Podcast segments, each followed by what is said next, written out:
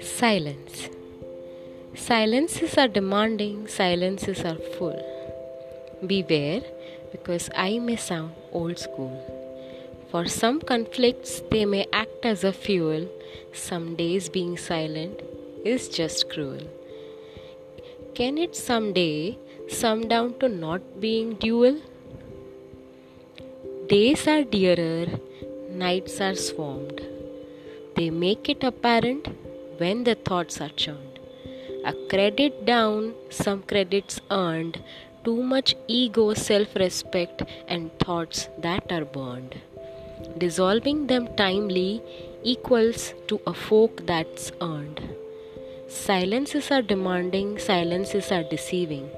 Nonetheless, they may add a little meaning objectifies ideas that need a little weaning, inculcating thoughts that might keep screaming. Hell, a lot of emotions that keep teeming, that silence in the dark, especially, our heart keeps heaving. Anyways, one should never stop believing, take it as an opportunity to paint what you are dreaming.